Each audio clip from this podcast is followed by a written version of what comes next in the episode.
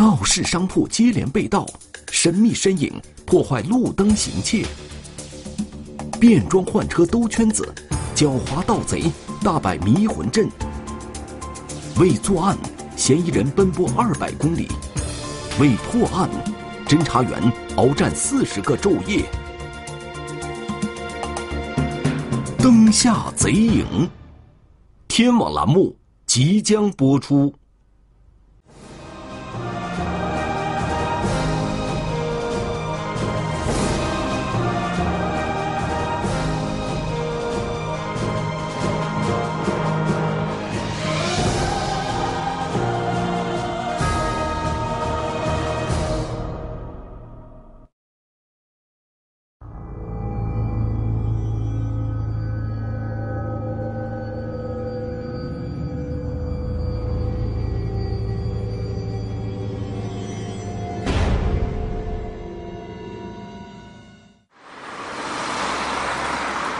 二零一八年五月十四日，星期一一大早，黑龙江省齐齐哈尔市一周的繁忙就开始了。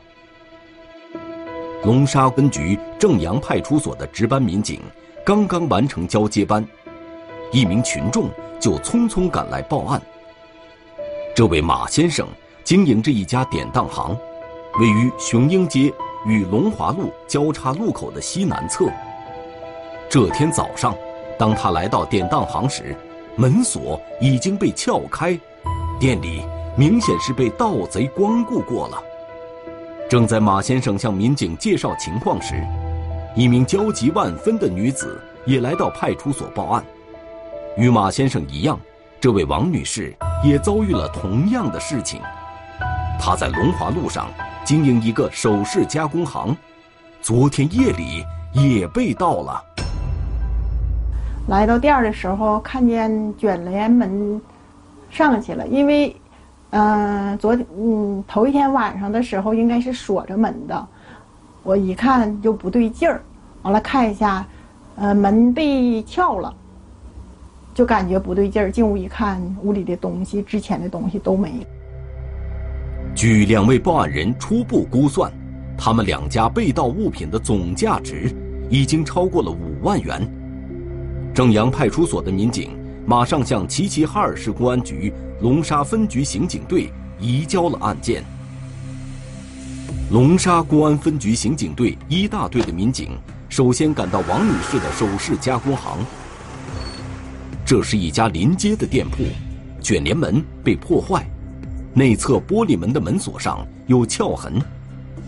撬动两道门的应该是同一种工具。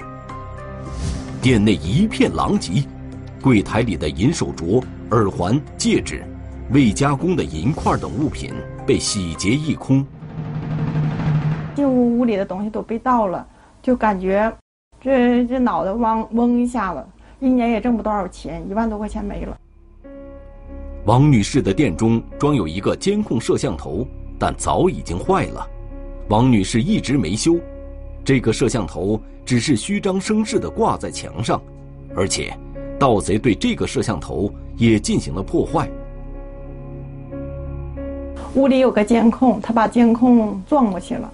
在店铺外，技术人员也没有发现其他可以利用的监控摄像头。盗贼进出现场的情况不能通过影像还原。勘查并不复杂，现场没有指向性证据。按照程序取证后，民警们赶到一公里外的典当行现场。当时现场勘查，那个发现那个门有那个被撬的痕迹，是卷帘门，啊，卷帘门有被撬的痕迹，然后屋内有翻动。这间典当行只有十平米左右。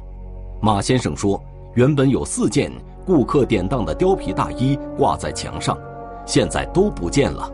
同时丢失的还有一台笔记本电脑。和一千多元现金，在靠墙的沙发上，技术人员发现了一枚鞋印，这应该是盗贼站在沙发上摘取貂皮大衣时留下的。典当行里并没有安装监控摄像头。我们在调取周边的录像，呃，发现呢，在那个十四日零时二十二分，犯罪嫌疑人出现了。是一人。这个摄像头的位置距离典当行北面十余米，但它的拍摄角度却可覆盖典当行的门口。零时二十二分左右，一名男子戴着口罩和有面罩的帽子出现在监控视频中，他手里提着一个黑色袋子，左顾右盼的从西面穿过雄鹰南街，走到典当行前面一个路灯下。他先是蹲在了路灯前，看不清他做了什么，随后，这盏路灯就熄灭了。这个人应该是一名曾经有过同类犯罪前科的，用我们行家话，应该是个老贼。但是嫌疑人百密一疏，借着远处路灯的灯光，民警还是可以看到这名男子走向了典当行。在短短的一分钟之内。嫌疑人就把典当行的卷帘门和里面的玻璃门撬开了，但是他并没有直接进去，而是拎着袋子站在典当行的门口，拉开玻璃门往里面看了一会儿，之后转身走进了典当行南面十几米远的一个居民小区。两分钟后，当他再次出现在监控画面中时，手里的袋子已经不见了。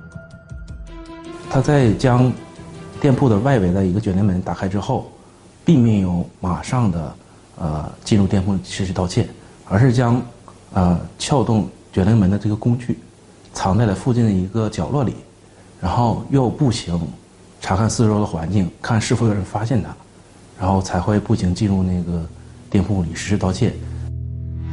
这次。嫌疑人直接进了典当行，并随手关上了玻璃门。他在店里逗留了大概三十分钟。当他再次走出典当行的时候，手中多了一个装得满满的大编织袋，但袋子看上去并不是很重。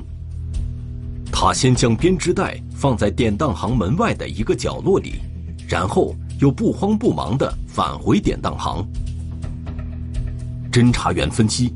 嫌疑人可能是回到典当行，对自己的脚印等作案痕迹进行了清理。三十秒后，他又从典当行里出来，拿着编织袋来到藏匿作案工具的居民小区，取出那个黑色袋子后，往雄鹰南街方向走去。当时嫌疑人手里的那是一个嗯红蓝白三色相间的一种一个那个编织袋，特征还是比较明显的。嫌疑人进入了雄鹰南街东侧的安置小区，这个小区是老旧小区，没有监控摄像头。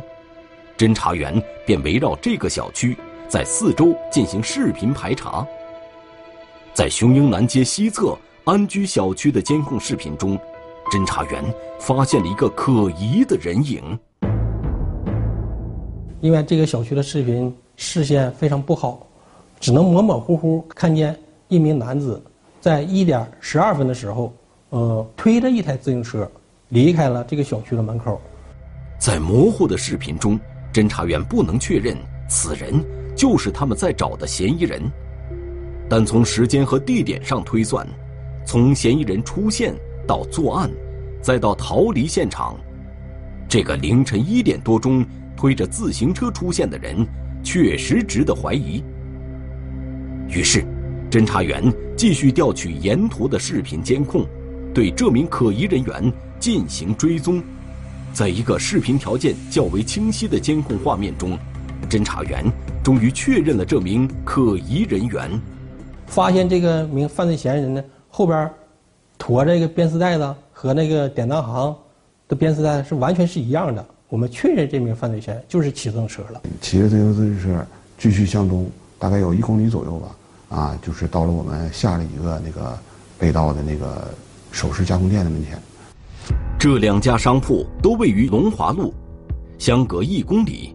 从典当行出来后，嫌疑人直奔下一个目标，这说明他作案前一定踩过点儿。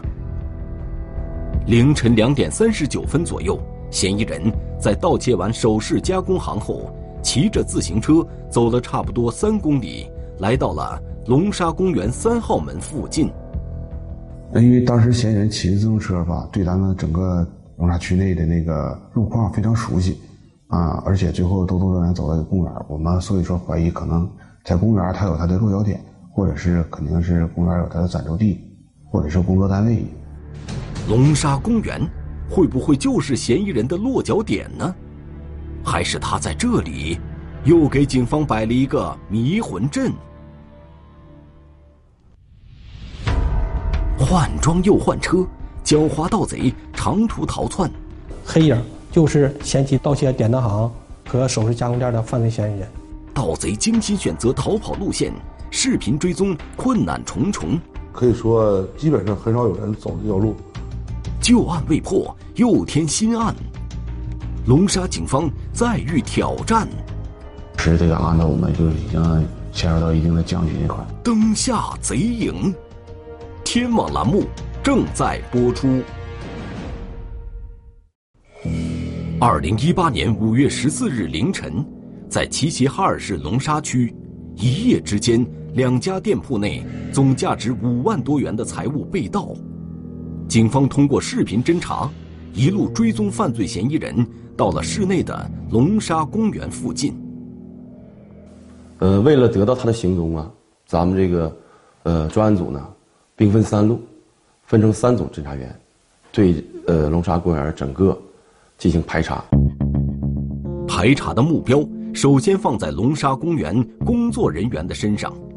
按照设想，嫌疑人不会无缘无故在附近消失，这里他应该很熟悉。这个龙沙公园内，呃，工作人员进行排查，大量的排查，也没有发现当晚啊。在现场出现的疑似犯罪嫌疑人形象的这么一个人，侦查员很快排除了园区工作人员作案的可能。当前视频侦查仍然是一个有力的抓手，重点是公园的各出入口。这一次，图像追踪整整持续了两天两夜，侦查员才在监控中发现了一个可疑身影。非常隐蔽的小门，发现了，在隐隐约约发现一名黑影，也是拎着一个包，呃，肩上扛着包。公园北侧有一个小门，可以通往齐齐哈尔市第一医院，而且这个门并不宽，仅可供行人通过。凌晨三点十四分，一名男子从这个小门走了出来。半夜。能同时拎两个包的从公园出来的，也就这一个人我们判断这名男子就是前期盗窃典当行和首饰加工店的犯罪嫌疑人。视频侦查转移到齐齐哈尔市第一医院，监控中，犯罪嫌疑人走向了住院楼旁的一个角落，这里处于监控的远端，是平时停放自行车和摩托车的地方。该名嫌疑人。在在这个地点逗留了有二十多分钟，啊，二十多分钟期间也有人经过那个他那个地点，有人经过的时候他就出来，呃，露个头出来瞅一瞅，确定一下有没有人在关注他。二十多分钟后，一个骑摩托车的人从这个角落里出来了。不过，此人的着装与犯罪嫌疑人有着明显差异，嫌疑人之前穿的是一身黑色衣服。戴一个有面罩的帽子，但是驾驶摩托车的这个人上衣的袖子是白颜色的，头上还戴着一顶红色头盔。摩托车的呃后边驮着物品，我们发现就是盗窃这个典当行的这个编丝带的，这个编丝带的是呃红白蓝相间的，夜间有点反光，看着比较明显，从而我们判断这名骑摩托车的男子就是前期盗窃的。呃，典当行的犯罪嫌疑人。侦查员猜测，嫌疑人在角落的这段时间，就是为了换衣服和交通工具。红色的头盔，白色袖子的上衣，摩托车的后座上有一个红蓝白三色相间的编织袋，车尾部装有一个储物箱。这些明显的特征让侦查员紧紧地锁住了他的行踪。啊，我们调取了所有他沿途所必经的一些那个啊交通岗地的电子警察系统，啊，将嫌疑人锁定他一路啊向东而后折向向南，一路向南行驶，驾驶摩托一直向南行驶，然后最终走到我们的那个齐齐哈尔的那个火车站南站，过了南站以后啊，就不存在这个交通岗那个电警电子警察系统了。嫌疑人非常小心谨慎，一路上多选择视频监控条件差的路线走，所以仅在齐齐哈尔市内直线距离十公里的路程上，侦查员就花了一周时间进行视频追踪。出了市区后，治安和交通监控大大减少，侦查员就只能从路边的民用监控里查找线索了。但是，由于民用监控视频保存的时间较短，所以侦查员必须与时间赛跑，尽可能在短时间内查清嫌疑人的去向。靠着这个商家这个系统，一路追踪到水师。水师营镇距离龙沙区已经有二十多公里远了，嫌疑人到这里已经骑行了一个多小时，但他并没有停下来的意思，一路向南继续行驶。该名嫌疑人在这个实施盗窃以后呢，那个从市里往水师营和前五家村、后五家村方向逃窜。他选择这个逃窜路线呢，呃，这个该该路况特别，嗯，特别不好走。那个可以说基本上很少有人走这条路。这条路平时都是大货车走，路面坑坑洼洼，如果赶上下雨，更是泥泞不堪。当我们追到这个前五家村、后五家的方向，发现有三个口，一个是可以通往前支昂西区，另一个呢就是该村这个区域。再往前呢，就走到这个大庆市太康太康县。从案发地到前五家村、后五家村附近，嫌疑人已经行驶了四十公里，其中包括二十公里的土路。这一路颠簸，对于普通人来说，身体应该已经到了极限，所以。侦查员分析，嫌疑人的落脚点可能就在附近。在昂西区禁区口这个这个摄像头这儿进行了这个封堵，没看到没看到嫌疑人进到昂西区，当时就觉得这个该名嫌疑人应该就是这个前五家村和后五家村，这个可能是这的村民或者是这里人，啊，我们当时就把这个工作重点就落到这个这两个村之间和这个村里了。为了避免打草惊蛇，侦查员必须暗中对目标地区进行摸排，还不敢大张旗鼓的来人那个上人来去看，啊，争取不被人发现。所以说，我们就陷入一个很很困难的这么一个这个排查阶段。侦查员摸排了附近六个村子，二百人左右，调取了村中二十多家商户的监控进行查看。这个重点排查呢，主要是，呃，首先，啊，具备作案车辆，啊，也就是说他驾驶这个摩托车。第二一点呢，就是说他要具备前科特征。第三一点呢，近期两劳的释放人员在经济上比较拮据。但是经过数天的走访调查，侦查员却一无所获，这让大家感到有些沮丧，因为距离案发时间越长。抓获嫌疑人的希望就越渺茫。啊，距离我们案发已经将近有二十余天了，啊，所有的监控呢，商家的监控和那个咱们后台的监控时间已经超出了我们调取那个监控的时限了，所以说那个当时这个案子我们就已经陷入到一定的僵局那块我们没法开展下去了。嫌疑人在前五家村、后五家村附近消失了，二十多天的追踪排查也停滞了。接下来该怎么办？侦查员举棋不定。就在这时，另外一起盗窃案在龙沙区发生了。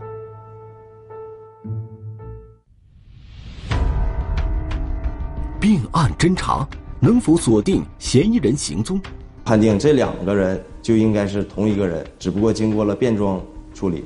警方大胆猜测，明确侦查方向。呃，断定这个嫌疑人是往那个泰康的方向逃窜了。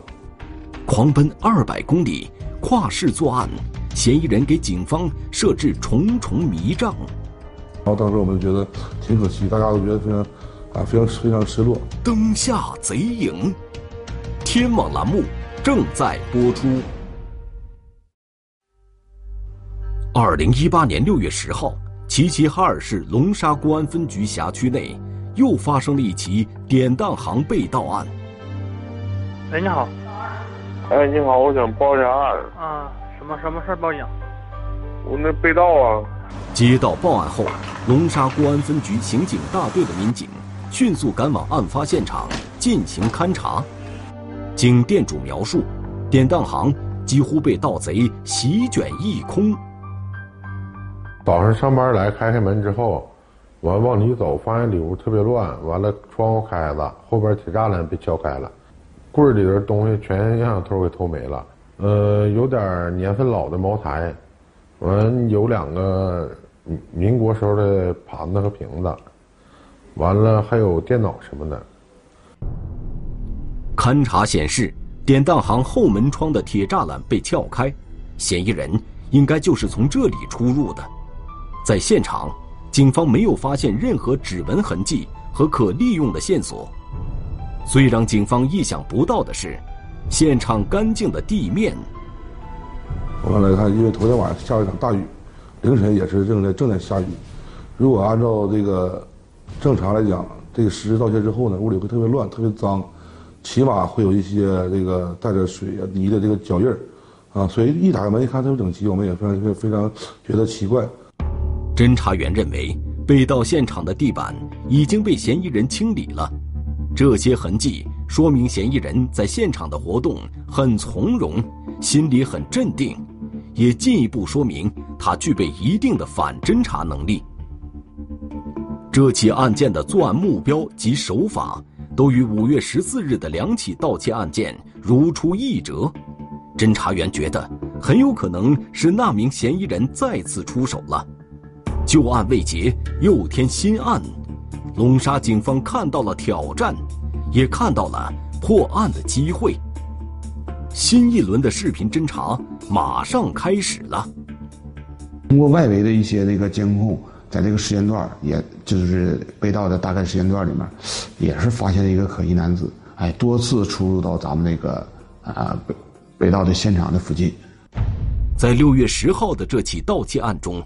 这名嫌疑人也是身穿一身黑色衣服，头戴一顶有面罩的帽子。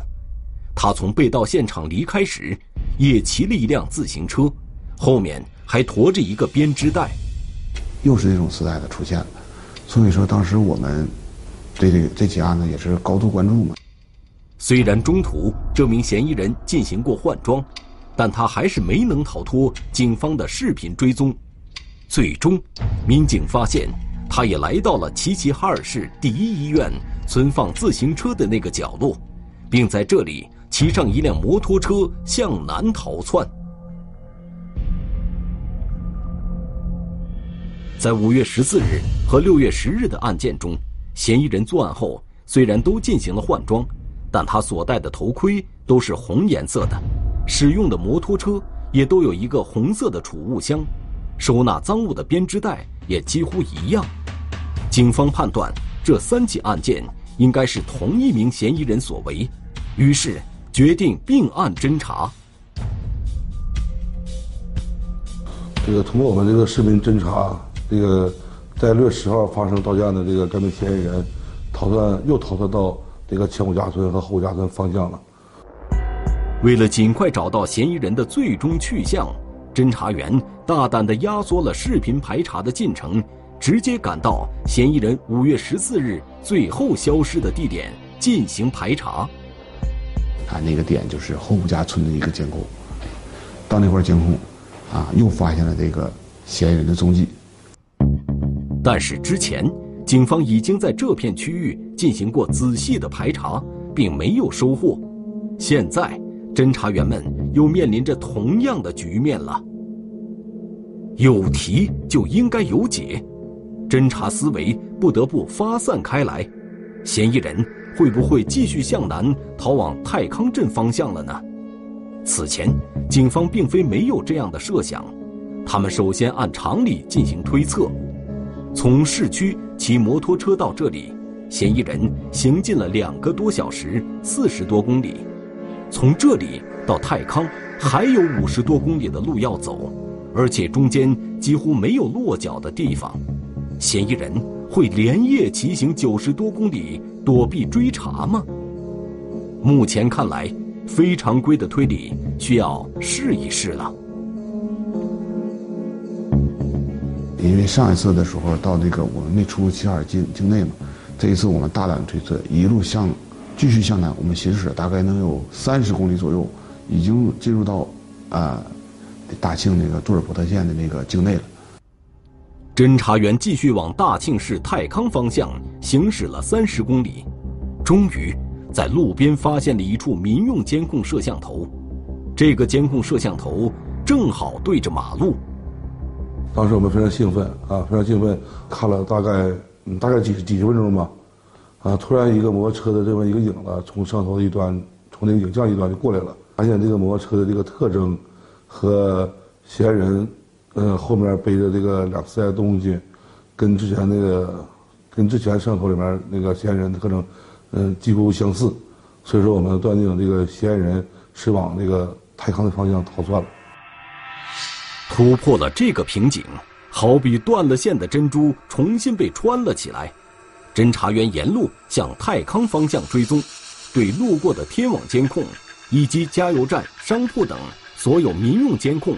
逐一进行调取查看，而嫌疑人，他骑着摩托车一口气行驶了九十多公里，丝毫没有停歇的迹象，而且他还在太康镇打起了太极，骑车绕来绕去就是不停。追到刚要进入大庆市的一个让路区，呃，一个大桥底下，也可以直行，可以左转和右转，在马上上桥的时候，他突然逆行。六月十号早上七点四十分，嫌疑人已经行驶了一百五十多公里。嫌疑人逆行的方向是一个居民区，这里会不会是他的落脚点呢？逆行方向的出口正好有一家超市，超市的监控摄像头可以拍到出口方向。我们一一超市想要调取摄像头的时候呢，就特别不巧，这个超市昨天刚对下来。整个这个电脑机箱让人拿让人给拿走了，所以说这个整个这个录像就没有，啊，然后当时我们觉得挺可惜，大家都觉得非常啊非常非常失落。嫌疑人为什么会进入这个小区？他是不是已经彻底停下了？他的摩托车会停在小区里吗？于是，侦查员兵分两路，一组人在小区内展开搜查，一组人顺着逆行方向继续视频侦查。很快，负责视频侦查的一组传来消息：监控显示，嫌疑人是从这个小区借道穿过。出小区后，他一路来到大庆市火车站附近的一栋公寓楼下，这里会是他真正的落脚点吗？蹲守数日，终于锁定嫌疑人落脚点。我们就可能把这个目标锁在这个五楼这个房间了。妄图躲避追踪，却终是无路可逃。魔高一尺，道高一丈吧。人赃并获，嫌疑人原形毕露。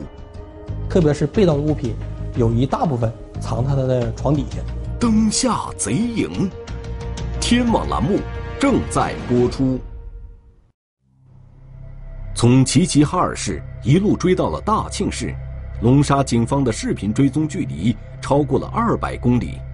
通过监控视频确认，这名系列盗窃案的嫌疑人最终骑着摩托车来到大庆市火车站附近，并把摩托车停在了一栋公寓大楼下。发现该嫌疑人在到达这个公寓门口之后呢，把这个被盗被盗物，把这个他偷盗的这个物品，啊，拿下摩托车，呃，先后进楼三趟，往屋运输那个这个这个他偷盗的来的这个物这个物品。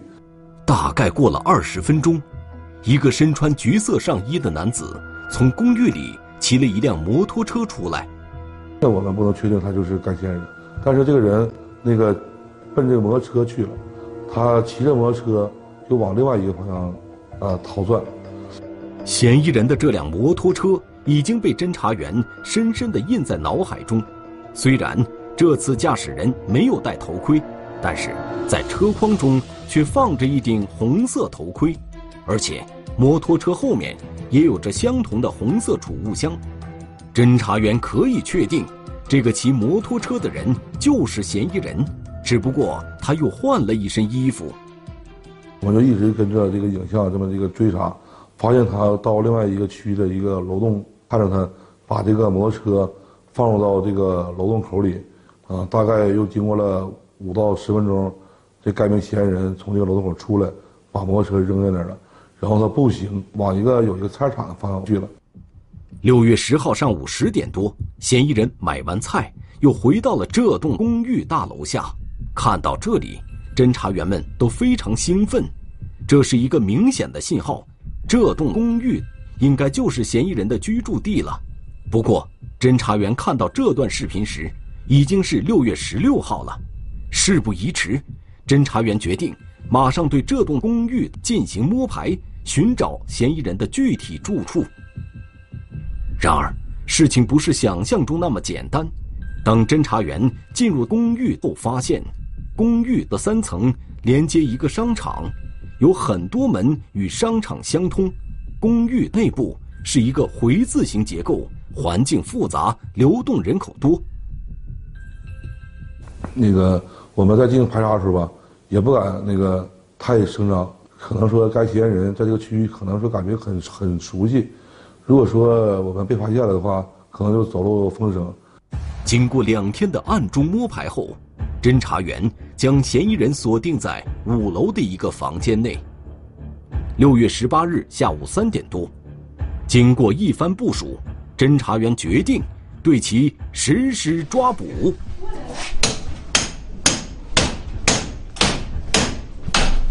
来，把门开开，快点！来来，进去，来拿红包，快点，等等，慢点，等。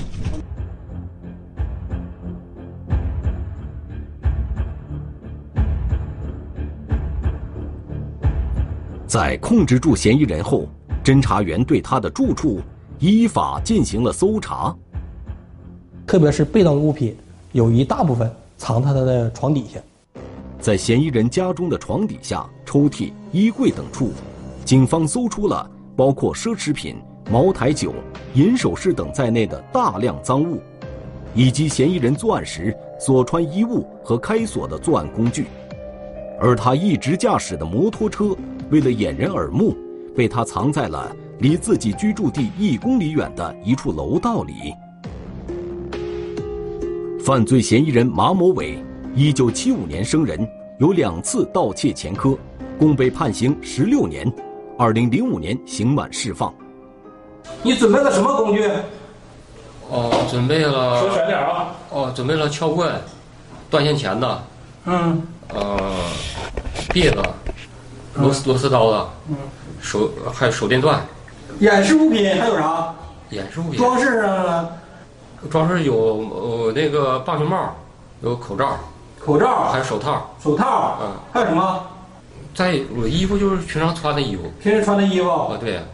据马某伟交代，为了逃避警方抓捕，他特意将作案目标选择在离大庆市二百公里外的齐齐哈尔市，每次作案前。